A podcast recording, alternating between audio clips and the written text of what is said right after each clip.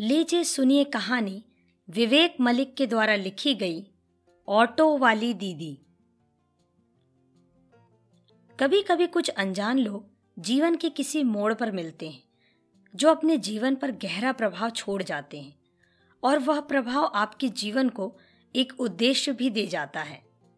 बात दो हज़ार पाँच की है जब मैं मुंबई में था और मुझे पता चला कि मेरा ममेरा भाई प्रशांत अपने किसी प्रोजेक्ट के सिलसिले में कुछ दिन के लिए अहमदाबाद आया हुआ था और वहां पहुंचकर बीमार पड़ गया था। मुझे भी कुछ दिन के लिए शिप के मेन इंजन के इंस्पेक्शन के लिए अलंग भावनगर गुजरात जाना था।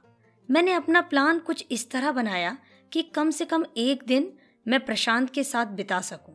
इसी क्रम में मैंने शनिवार शाम प्रशांत को रविवार को अपने अहमदाबाद पहुंचने की सूचना दे दी और उसके घर पहुंचने का रास्ता भी पूछ लिया।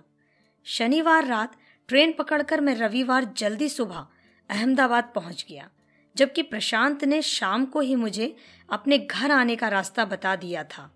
जैसा कि प्रशांत ने बताया था, मैं कालूपुर स्टेशन पर उतरने के बाद पैदल ही अगले चौराहे पर पहुंच गया। उसने बताया था कि बस नंबर पैंतालीस पकड़कर सैटेलाइट चौराहे पर उतरना था।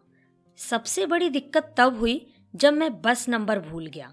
हर बस पर केवल गुजराती में ही उनका गंतव्य स्थान लिखा देखा। मैंने ये सोचा भी ना था कि बस पर गंतव्य स्थान गुजराती के अलावा हिंदी या अंग्रेजी में नहीं लिखे होंगे। चूँकि मैं पहली बार गुजरात पहुँचा था, अतः गुजराती भाषा पढ़ना और समझना तो मेरे लिए टेढ़ी खीर था।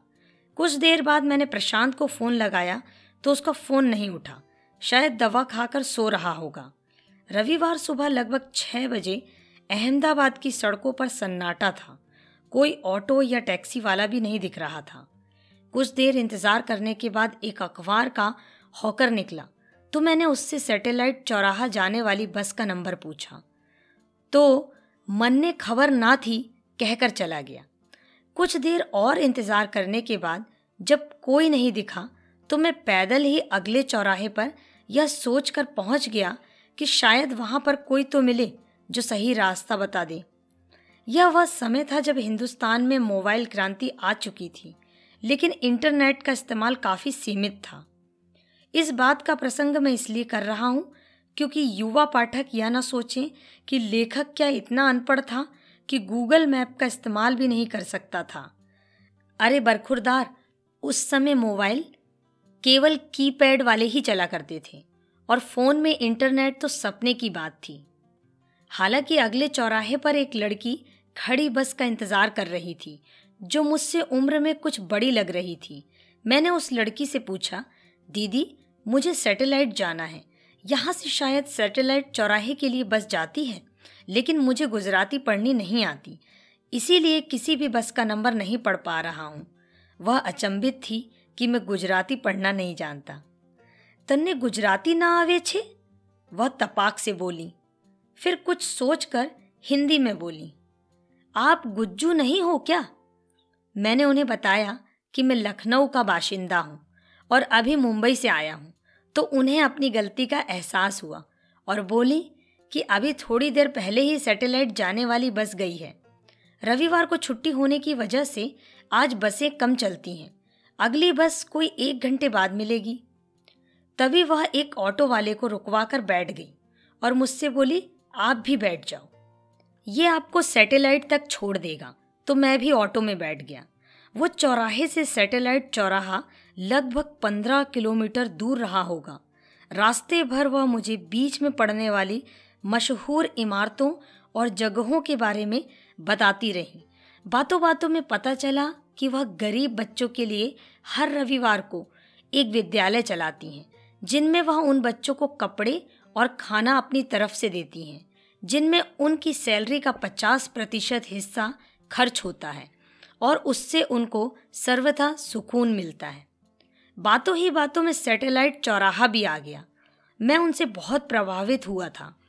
हालांकि मैंने ऑटो से उतरकर ऑटो वाले को किराया देने लगा तो दीदी ने मना कर दिया। बहुत ज़ोर देने पर भी वह राजी ना हुई और कहा, तुमने मुझे दीदी कहा है तो फिर दीदी के होते हुए छोटा भाई पैसे कैसे दे सकता है? तुम्हें कुछ देना ही है तो एक वायदा करो कि हमेशा दूसरों की मदद करोगी। उनकी बात मेरे हृदय को छू गई। कुछ सालों के बाद फ़ोन पर उन्होंने बताया था कि उनको जाना तो इस्कॉन मंदिर था, लेकिन मेरी मदद करने वह मुझे सैटेलाइट तक गई थी, जो कि बिल्कुल अलग रास्ते पर था। आज दो हज़ार अठारह में भी मैं उनको याद करता हूँ, जिन्होंने मुझे दूसरों की मदद करने का एक प्रण दिलाया था और जिस पर मैं आज भी कायम हूँ। और मेरी पत्नी बखूबी मेरा साथ उतने ही जोश खरोश के साथ देती है। मुझे दिल से बड़ी खुशी होती है यह बताने में कि उन हेतल दीदी को अभी कुछ समय पहले ही गुजरात के मुख्यमंत्री के द्वारा समाज में उनके द्वारा दिए गए उत्कृष्ट योगदान के लिए पुरस्कृत किया गया है। दोस्तों, आप सुन रहे थे विवेक मलिक के द्वारा लिखी गई कहानी ऑटो वाली दीदी। कहानी पसंद आए तो पॉडकास्ट को फॉलो कीजिए। सुनते रहें कहानी मोनिका की जुबानी।